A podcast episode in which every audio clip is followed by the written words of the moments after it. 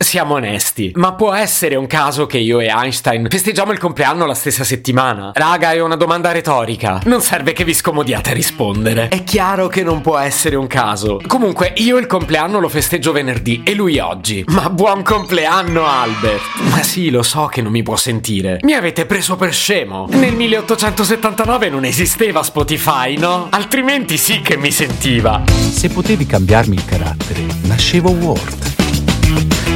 Si chiama Marcello Forcina. Dice quello che pensa, pensa poco a quello che dice. Ma quando c'è da sudare, preferisce quattro chiacchiere e un Campari Spritz.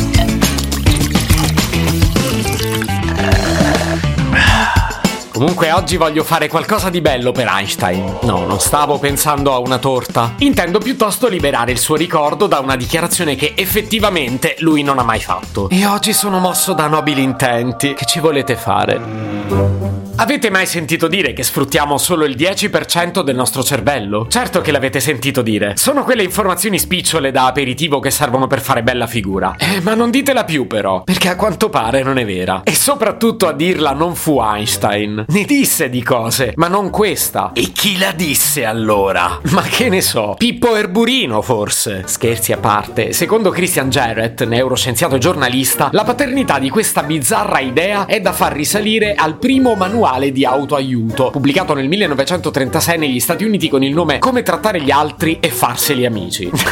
La storia della mia vita, insomma. E quindi è fuffa. Oh, e se lo dico io, lasciate parlare l'esperto. La cosa andò così. Nella prefazione del libro, il giornalista Lowell Thomas avrebbe citato in maniera scorretta lo psicologo William James, secondo cui una persona, in media, sviluppa solo il 10% delle proprie facoltà mentali. Cioè, nella prefazione del libro di un tizio, un altro ne cita un terzo totalmente a caso. Ma quanto può essere credibile sta roba? Poco o nulla in realtà, ma lo sappiamo che non serve che una cosa sia vera perché si diffonda. Anzi, più è folle e meglio gira. Perché succede questo? Ma perché usiamo solo il 10% del nostro cervello, no? no, ho appena detto il contrario. Comunque, raga, secondo me il problema è che quando scopriamo che questa dichiarazione non è vera, quando qualcuno ci dice che è falso che usiamo solo il 10% del nostro cervello, la prima cosa che ci viene in mente è... Cavolo, quindi non posso spostare le cose con la forza del pensiero. E questo è un grave problema. E ora mi arrabbio. È un problema perché dovremmo farci un'altra domanda, non questa. E la domanda è... Se è vero che usiamo più del 10% del nostro cervello, perché continuiamo a fare cose stupide?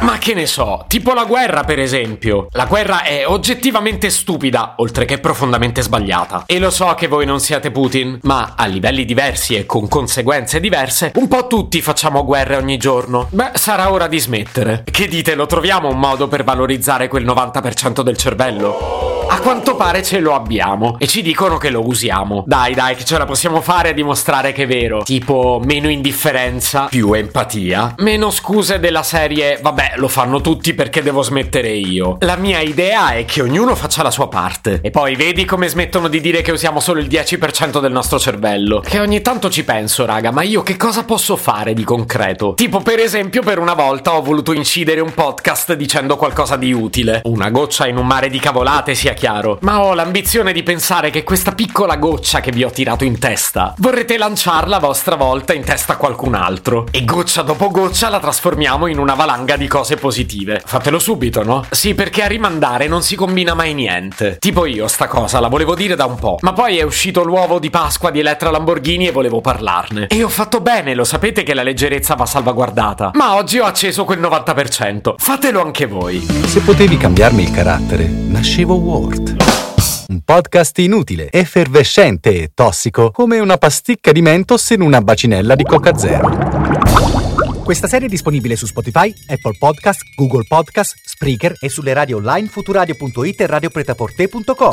Stelline, recensioni e follow sono molto graditi. Per due chiacchiere con Marcello e aggiornamenti sui prossimi inutili episodi, segui il canale Instagram Chiocciola Nascevo World oppure cerca su Telegram l'account Chiocciola Marcellogram.